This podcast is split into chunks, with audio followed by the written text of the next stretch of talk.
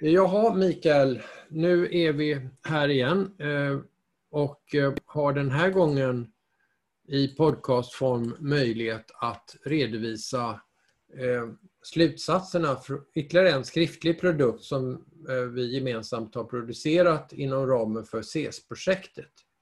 Och mm. de som tittar och ser videoversioner av det här kan se då bakom här en ett omslag till det, den lilla skrift som kommer ut nu i dagarna. Och du kanske vill säga någonting om detta alldeles inledningsvis? Ja, och då eh, tar jag sats eh, genom att säga att återigen, eh, CES-projektet som det här är en del av, en viktig del eftersom tanken med projektet nu är att vi ska försöka nalkas det här säkerhetspolitiska och försvarspolitiska stoffet den säkerhetspolitiska vägen så att säga, att Eh, staka ut eh, slutsatser av säkerhetspolitisk art som grund för vad vi säger inom andra delprojekt eh, om andra aspekter på, på svensk säkerhet. Vi började med en skrift i, i förra våren som vi prioriterade att ta fram som ett underlag till dåvarande försvarsberedning. Det här är ju ett, sätt, ett mått också på att akademin strävar, om akademisk frihet så att säga också i att ha någon form av svensk eh, säkerhetspolitisk relevans i förhållande till aktuell svensk debatt, också framtidsdebatt men också aktuella eh, åtgärder från myndigheters sida när det gäller eh, svenska vägval av olika slag. I den här skriften så gör vi då en väldigt tydlig koppling mellan å ena sidan det vi ser som eh, europeiska utmaningar av säker säkerhetspolitisk art. Det finns andra utmaningar och själva säkerhetsbegreppet är ju eh, brett eller mer eller mindre brett och så vidare. Men också vilken typ av svar som finns eller borde finnas eh, inom Europa och därmed för svensk del eh, i, i de båda perspektiven då aktuell akut krishantering och mer långsiktig kapacitetsuppbyggnad. Vi har en upptakt i, i denna skrift nu som eh, blir vår näst sista eh, bidrag till CES-projektet i stort.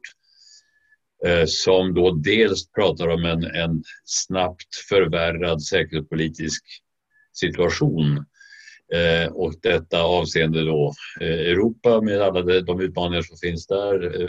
Också globalt faktiskt. När vi talas vid nu så har det just varit ett stormigt amerikanskt presidentval med stora implikationer för också europeisk säkerhet naturligtvis. Ja, eh, vi har som upptakt till denna skrift eh, under rubriken Engulfed in Flames eh, upptagen i, i flammor. Det är ett citat av EUs utrikespolitiska chef Borrell. Och den, det har vi här uppe, ja. Mm. Och det har att göra med det vi beskriver inledningsvis om en väldigt, väldigt allvarsam säkerhetspolitisk utveckling Eh, i Europa, i världen också, men därmed också för Sverige och att det handlar därför om att tänka mycket nytt och eh, fri, fritt från eh, invand slentrian när det gäller var i våra utmaningar består och var i våra möjliga svar består och vi är då både Europa, europeiska stater, samlade EU och därmed också Sverige i olika samarbetsringar som vi då omger oss med. Så det där är upptakten eh, till en skrift som då handlar om dels vilka typer av utmaningar har vi, eh, vad är utmaningar för framtiden på lite längre sikt och eh, var i består de möjliga svaren. Det, det är liksom den grundtanke, grundstommen som finns. För att eh, ytterligare konkretisera vad du nu talar om och ge, ge en bakgrund till hur eh, akademin som helhet ser Eh, den här eh, produkten och det projekt som vi håller på med så har ni nu framför er ett brev, ett introduktionsbrev av akademins styresman, generalen Göransson, som har skrivit, eh, varit vänlig nog att skriva några ord om det här. Han hänvisar till det tidigare projektet KV21, krigsvetenskap i det 21 århundradet, som tidigare då har redovisat akademins syn på olika eh, frågor som gäller eh, det svenska försvaret och hur, vilka resurser som bör tillföras det, det militära och civila försvaret. Och nu som nästa steg så har vi fått alltså pengar av eh, Wallenbergstiftelsen för att eh, ta ett steg där vi diskuterar det, framtiden ur ett Europaperspektiv för att eh, också eh, kontrollera om de antaganden som görs till exempel i den senaste försvarspropositionen behöver nyanseras med tanke på vad som händer då, det som du nämnde transatlantiskt, eh, det som, det som händer i Europa och eh, i, söder om Europa. Och då är ju syddimensionen viktig, eh, inte bara för de sydliga medlemmarna av EU utan, utan allmänt sett. Och då har vi gjort en rapport om det här som Eh, Sverker Göransson talar om en ögon, ögonöppnare för behovet av ett svenskt eh, säkerhetsbegrepp, det vill säga de utmaningar vi talar om, inte bara militära utan också icke-militära. Samtidigt så är det här en miljö i söder där de, de flesta militära konflikter äger rum och där också de stormakterna, USA, Ryssland och andra nu är engagerade. Och det är också där som vi kan komma, eh, vår närvaro kan eh, komma att behövas eh, i militära och fredsbevarande, framtid, fram, fredsframtvingande operationer. Så att det här är hans introduktion, han sätter in det här i ett större sammanhang. Hoppas att efter vi har den här boken ute och efter vi har nästa rapport ute, vår slutrapport, så ska man bättre kunna bedöma om det behöver man behöver nyansera de slutsatser som har gjorts både i försvarsberedningens rapport, i försvarspropositionen och som eh, tidigare naturligtvis har gjorts i den svenska nationella säkerhetsstrategin. I anslutning till det du nu säger Lars-Erik eh, och eh, med referens till vår styresman eh, så vill jag säga också att när vi talar om en, en snabbt försämrad säkerhetspolitisk situation så ligger i detta ju också ett mått, ett mått av osäkerhet eh, som innebär att när man, när man, när man pratar om, om våra olika eh, utmaningar så ligger ju detta ett, ett stort mått av osäkerhet om vad som ska hända med avseende på dessa olika utmaningar. Vi betonar så starkt vi kan att de hot och de utmaningar som vi beskriver i den här rapporten är en, eh, det rör sig om ett rörligt mål det är inte fråga om att vi kan liksom, eh, föra dessa olika hot, eh, till exempel de olika konflikter som vi beskriver i mål genom att tala om hur det gick, utan det pågår hela tiden. Det, det speciella med nuläget eh, är, förutom de olika globala omständigheterna, inklusive det amerikanska presidentvalet och transatlantiska konsekvenser av det, det är ju att det sker så mycket samtidigt som är så att säga, av relevans för och en påfrestning för det europeiska samarbetet. Ehm, jag talar då om samtidiga kriser både i Libyen, i Nagorno-Karabach. Det kom senare så att det har vi inte hunnit beakta med omnämnande. Men vi har Syrien, vi har östra Medelhavet och vi har eh, Iranfrågan och till Iranfrågan kopplat till Irakfrågan. Alltså, eh, det, och det är ganska unikt skulle jag säga i efterkrigstiden att, att det sker öppna konflikter eh, samtidigt i alla dessa områden med omedelbar bäring på europeisk säkerhet därför att Europa kan inte längre undgå att bli involverat i dessa oavsett hur ambitiöst geopolitiskt man vill försöka vara. Det vi ser framför oss nu det är innehållsförteckningen som innehåller både en exekutiv summary på eh, engelska och en sammanfattning och slutsatskapitel på svenska. Ganska utförliga båda. Och sen i själva rapporten finns eh, då avsnittet om syfte och eh, hur situationen ser ut i stort med trender och liknande. Sen finns ett avsnitt om utmaningarna från söder uppdelat i två huvuddelar. Dels flödessäkerhet i olika avseenden, dels eh, konflikt och krig eh, uppdelade i ett antal eh, fallstudier som Mikael kommer komma tillbaka till. Sen har vi svaren på detta som fördelar sig dels till på en diskussion om hur det hela i EU och i de stora länderna i Europa går i riktning mot en mera geopolitisk approach. Eh, hur eh, man antagligen måste utveckla en ny övergripande eller integrerad ansats för att kunna hantera problemen över hela den bredd som vi har beskrivit i utmaningsavsnittet. Eh, hur man möter olika problem i alla områden, alltifrån biståndspolitik till eh, militär verksamhet och försvarsverksamhet. Eh, hur eh, EU kan tänkas fungera som en aktör i den södra dimensionen. Om jag då får kommentera i all korthet det här första avsnittet som handlar om utmaningar och konflikter och flöden så är en av grundtankarna här alltså att det finns eh, anledning att ta utgångspunkt i flödes och flödessäkerhetsperspektiven när man, innan man sen eh, talar om de konflikter som då dessa flöden eh, ger upphov till på olika sätt.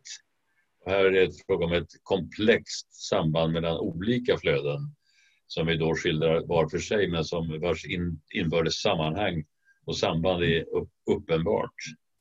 Eh, och eh, det handlar då om att genom att nalkas det här flödessäkerhetsanalysvägen så är det lättare att begriplig, begripliggöra eh, hur och hur konkret de här konflikterna i Europas närområde faktiskt är en utmaning för EU att hantera i en, en slags dilemmasituation Eh, givet den globala situationen som då bland annat innebär att Mellanösterns konflikter inte längre kan förhoppas eh, bli liksom inneslutet hanterat av stor, de globala stormakterna på ett sådant sätt att Europa inte riktigt behöver bry sig, i alla fall inte samlat europeiskt, eh, även om enskilda europeiska makter har ett kolonialt förflutet och, och ekonomiska intressen och så vidare. Och på den grunden blir involverade. Men när vi talar om europeisk säkerhet samlat så handlar det om att eh, vi har liksom inget val vi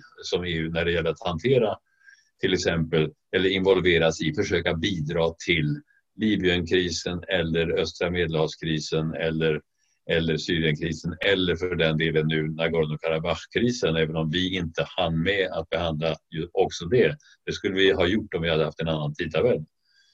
Eh, och att det då handlar om en, en svår balansgång mellan geopolitisk ambition och bristande resurser för att kunna realistiskt verkligen leva upp till dessa geopolitiska ambitioner signalerade inte minst av den nya kommissionen nu. Och det i sin tur har naturligtvis att göra både med Rysslands relationer och med eh, USA-relationer och den transatlantiska länken. Ty de här eh, hanteringen av vårt närområde den är ju inramat av större globala förhållanden som då betingar eh, e EUs och Europas eh, olika vägval och därmed Sveriges. Och till det också att vi, vi använder liksom beskrivningsmodellen eh, EU-ROP med parentes om ROP för att markera att det hela tiden handlar om en spänning mellan vad som är EU samlat som aktör och arena och enskilda större europeiska länders agerande. Det, där finns det liksom ingen, ingen slutligt svar heller utan det handlar om en, en, ett, ett rörligt mål med, med det här som en variabel. De bilder som, eh, som eh, jag nu har visat i, i eh, i följd. En om flödessäkerhet i dess olika dimensioner. Det gäller både mänsklig, mänskliga rörelser, det gäller virtuella flöden, pengar, data och så vidare och det gäller eh, materiella flöden, handel, bistånd, energitransporter, strategiska råvaror och så vidare. Eh, det är en del av analysen. En annan del är då det som handlar om eh, krig och konflikt och, risken för att det flödar över så att säga, även i den meningen i riktning mot Europa ehm, och skapa problem i söder som, som på olika sätt eh, påverkar oss, inklusive flödena. Mm. Den tredje bilden jag visar handlar om, eh, om Europa som ramverk för en, en, interaktion mellan olika aktörer som en arena kan man säga Europeiska rådet som ett forum för interaktion mellan aktörer. Så det är inte bara fråga om EU som organisation eller, eller, eller institutioner här utan det är fråga om de stor, stormakter och medelstora och andra makter i Europa som på olika sätt försöker påverka EU, påverka andra stater och försöker mobilisera resurser med utnyttjande bland annat av EU. Och EU i sin tur har naturligtvis samarbeten multilateralt med, med andra organisationer. Eh, och eh, det är både FN och EU och, och eh, NATO och andra organisationer som, som då har en, en relation till EU och till EUs medlemsstater. Allt det här tar vi upp i den här andra delen, responsdelen och kommer fram sen till mm. ett antal eh, problem och möjligheter i det sammanhanget. För det är inte bara fråga om hot och, och, och, svaren på hot utan också möjligheter och utmaningar här. När det sen bara några ord till om själva konflikthanteringsbeskrivningen eh, och då sa jag alltså tidigare att det finns en relation mellan det och de, de flöden vi tecknar varav somliga till exempel energiförsörjningsrelaterade flöden, terrorism, illegal migration eh, och sådana eh, typer av flöden som på ett uppenbart sätt eh, berör själva livsnerven i de europeiska demokratiernas ansträngningar att kunna samverka i en globalt osäker miljö.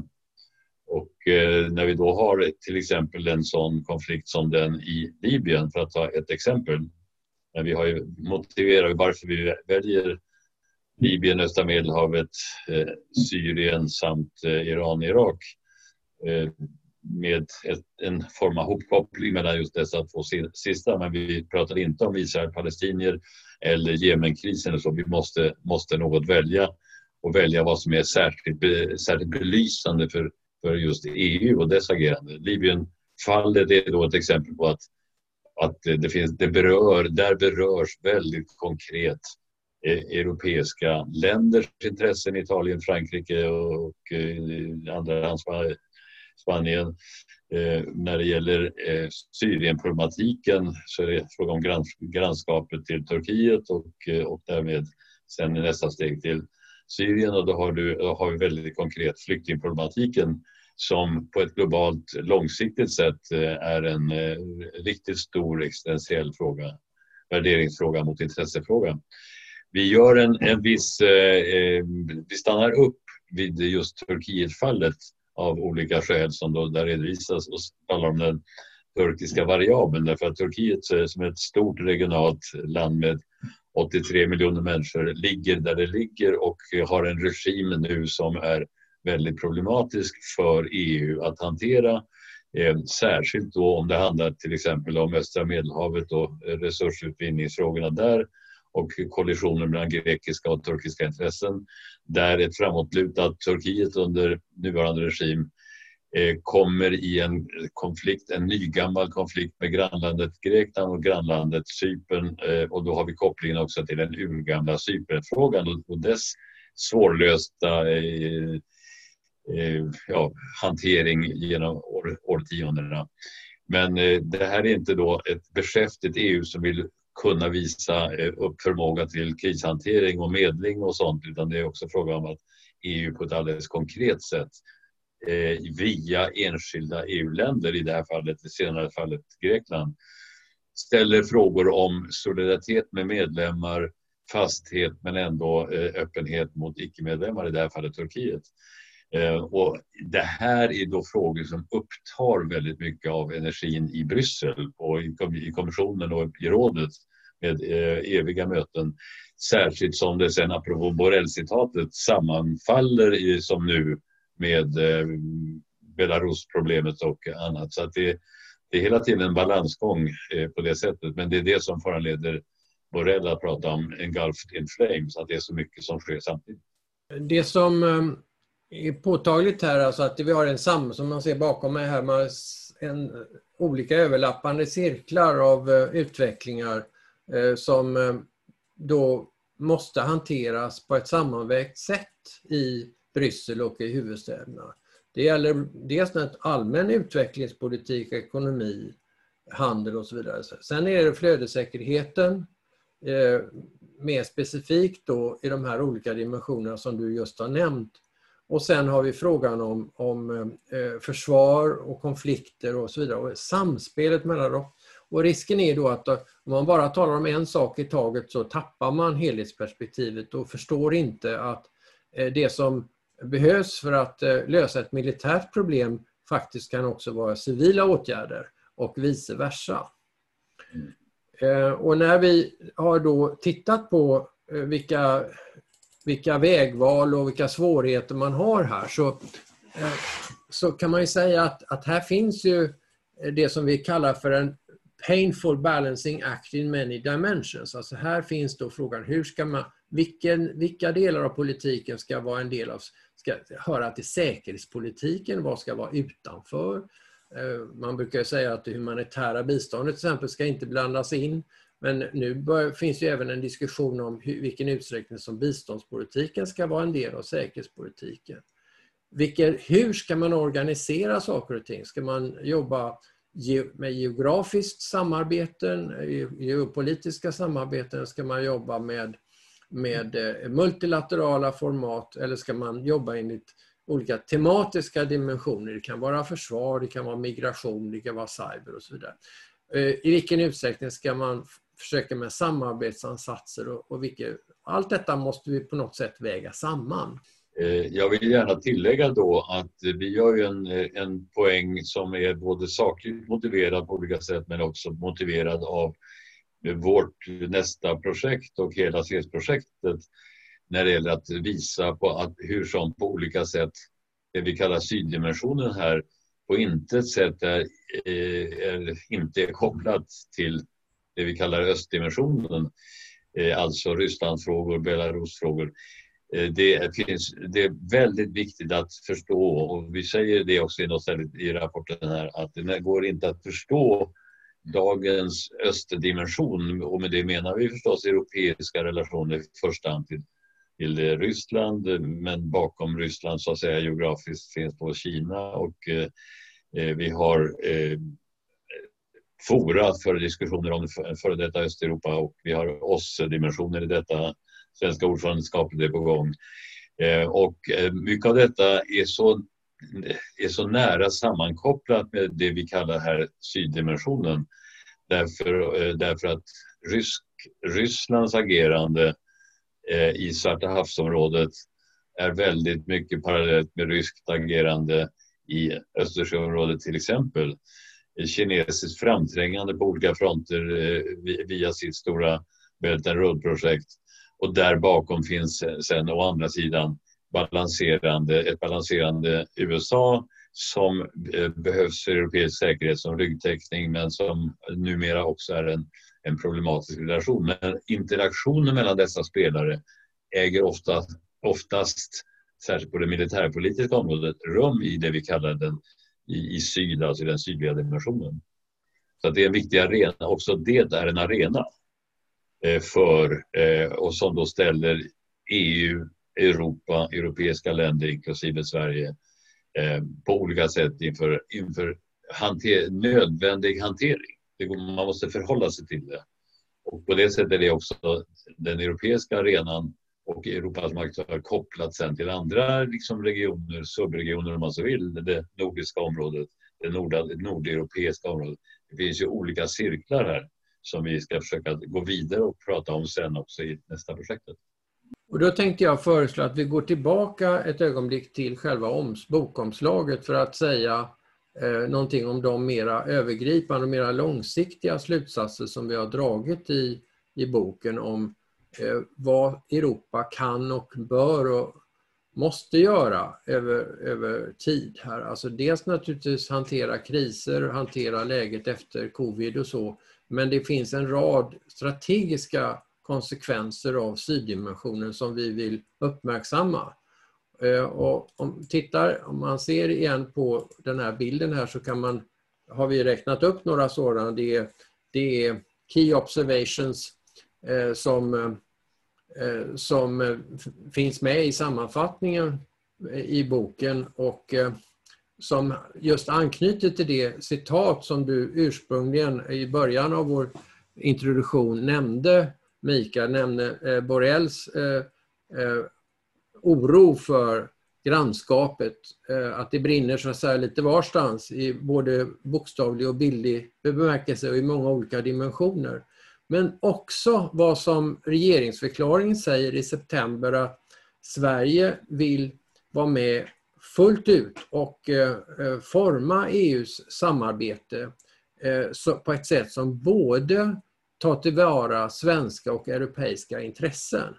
Och att Europa måste ta ett större ansvar för sin egen säkerhet. Och det kan man ju tycka att det är optimistiskt, en del skulle säga att det är naivt att, att, att säga så, men läget är ju då som du har redovisat och som vi redovisar i boken att situationen har ju försämrats. Alltså, både på kortare och längre sikt.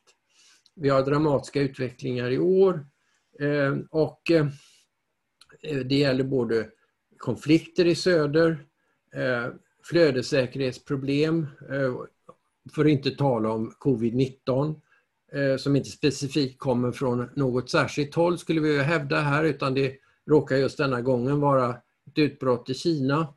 Eh, vi har Eh, transatlantiska länken som nu diskuteras mer än någonsin och där alla människor idag antagligen tänker på den frågan. Vad ska hända? Vad måste vi göra som svar på den osäkerhet som vi känner här?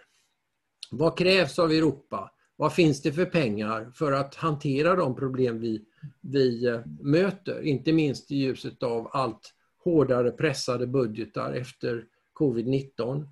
Vad menas med strategisk autonomi, strategisk självständighet? Vad är, vad är möjligt? Vad är realistiskt för Europa att eftersträva? Vad måste vi göra? Eh, både när det gäller flödessäkerhet och när det gäller militära hot. Och eh, då har vi ju sagt här att eh, det behövs en ny övergripande ansats som tar in alla frågor i bilden. Ett helhetsgrepp som vi kallar för en comprehensive approach eh, 2.0.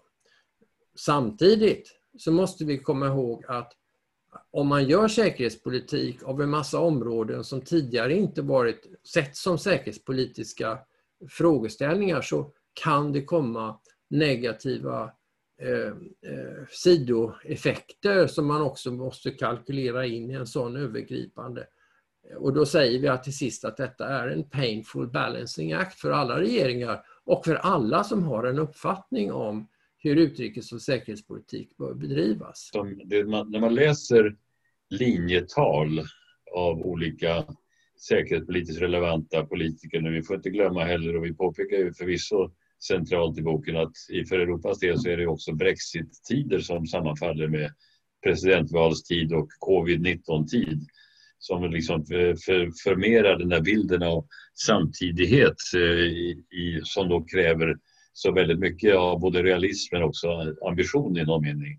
Att dessa linjetal som hålls eh, senast eh, försvarsministern i Tyskland, eh, AKK kallad, eh, där man då säger, och det finns en, en fram, framväxande tycker jag, konsensus om, om det här med att Europa måste göra mer. Eh, för, eh, som jag kallar det, strategisk autonomi men, eh, men menar oftast eh, inte mera än att eh, för att behålla den transatlantiska länkens långsiktiga omistlighet i ett globalt sammanhang så måste Europa erbjuda mer för att, för att det ska bli en jämnare så att säga, bördefördelning mellan USA och Europa. Det är ju det är egentligen det det handlar om, inte, inte alternativ. Men för Europas del så handlar ju den diskussionen både om den här skillnaden mellan kortsiktig krishantering och mera långsiktig kapacitetsuppbyggnad. Men det handlar också om momentet öka den egna försvarsförmågan i, i en geopolitisk mening, öka den, den geoekonomiska självförsörjningsgraden i ett av covid med mera försvårat eh, försörjningsläge globalt sett. Och om man så vill, eh, och om man lyssnar på vad den nya kommissionen åtminstone vill ha sagt, dessutom vara en mer relevant, bli en mer relevant geopolitisk spelare i första hand då i vårt närområde, det som vi då kallar den södra dimensionen, också som ett sätt att hantera den östliga dimensionen. Så det är många saker som, som samverkar här och eh, det är lätt att säga comprehensive approach, men det, det som vi menar med det är ju att nu är det läge för en slags syntes tidigare har man pratat om comprehensive, allomfattande ansats eh, i olika avseenden i, inom olika institutionella ramar och ofta menat antingen eller. Vi pratar väldigt mycket om ett både och inklusive då detta att man får inte vara säkerhetspolitiskt eh, naiv när man pratar om, om eh, motverkan mot illegal eh, eh, immigration. För då handlar det om att kanske med kompletterande militära medel handla, hantera krisen i Libyen och där bakom Sahelområdets olika kriser. Och då handlar det också om värderingsfrågor, det som är den europeiska exporten av värderingar som vi också är måna om i ett läge när, när den liberala demokratin är hotad till följd av alla dessa, dessa utmaningar som vi har. Till sist skulle jag vilja för min del eh, återvända och knyta ihop säcken genom att man tittar på omslaget igen. Och eh, det, man kan undra, jag funderade själv lite grann över kompassnålen, hur den riktas, men den kanske visar eller symboliserar något av det som du tidigare försökte säga Mikael om kopplingen mellan de olika dimensionerna. Kommer problemen, utmaningarna från öster eller kommer de från söder eller de kommer de från både söder och öster? Och tanken är väl här att det finns en, en mängd olika dimensioner, utmaningar eh, som kommer eh, från både och så att säga. Eh, riktningen nordväst nord-väst här är rätt central för att förstå det som vi talar om i rapporten. Är Nagorno-Karabach är Turkiet, är det söder eller är det öster? Ja, det beror lite på i vilken kontext som man diskuterar. Östra Medelhavet talar vi om. Middle East talar vi om. Eh, och jag tycker det är viktigt att, att få den här insikten för att vi har ofta en eh, splittring mellan de som är intresserade av sydfrågor ehm, eh, och de som är intresserade av östfrågor. Och inom akademin så eftersträvar vi med det här projektet att försöka att få båda dessa kulturer att bli en. Det är då en nödvändig följd av att vi säger att vi måste knyta oss närmare den europeiska utvecklingen, ty ensam är inte stark nog. Vi måste dela ödesbeskrivningar med ett, eh, av utmaningar utsatt Europa det betyder inte att sänka garden i ett, eh, i ett nordeuropeiskt perspektiv där öst-västfrågorna är, tenderar att vara mer existentiella. Men det handlar också om att ge någonting för att få någonting. Och i fallet när det finns osäkerheter om lång, långvarig hållbarhet i den transatlantiska länken som den garant som ska befria oss från att själva ta eget ansvar så att säga, till någonting som innebär väldigt mycket givande och tagande och en väldigt mycket mer problematisk eh, relationsstruktur österut så måste vi visa solidaritet med våra europe sydeuropeiska länder i hanteringen av de sydfrågor som också finns och som är sammanvuxna med det vi kan kalla östfrågorna.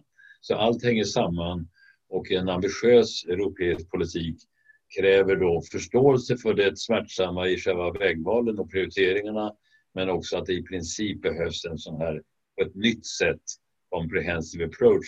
Ska vi vara del av det så måste vi bjussa också på fredsbevarande insatser kanske, även om det mest handlar i det fallet om att göra Macron i Frankrike glad. Så att säga. Men det finns, ett, det finns ett antal olika skäl om man vill vara en aktiv spelare på den europeiska eh, fronten samtidigt som man vårdar andra typer av relationer. Ja, Mikael, vi kanske närmar oss slutet på den här introduktionen. Bara säga att vi fortsätter nu att arbeta som vi har gjort under det senaste året med en rad eh, podcasts där vi intervjuar olika sakkunniga både inom och utanför akademin på om olika områden. För vidare diskussionen om syddimensionen, kanske nu i nästa omgång genom att diskutera vad som händer efter det amerikanska valet till den transatlantiska länken. Knyta ihop eh, säcken också genom att eh, kolla hur samarbetena och eh, förhållandet till Ryssland från, på europeisk nivå Eh, och naturligtvis även global nivå, hur det påverkar utvecklingen. Eh, och sen att vi går vidare mot norr och, eh, och tittar på via EU, via Europa hur det nordiska samarbetet, det samarbetet i norr i stort kommer att te sig i den här nya miljön som vi som ständigt utvecklas.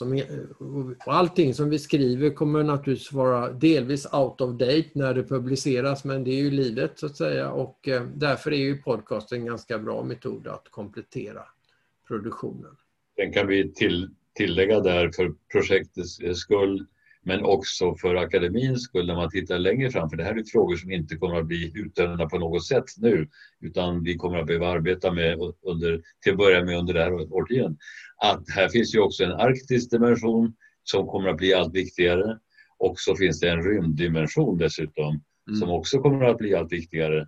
Vi pratar om securitization, eh, alltså att vi, allt fler frågor tenderar att bli, bli säkerhetspolitiska till, eh, till följd, inte att någon önskar det utan att det blir så de facto.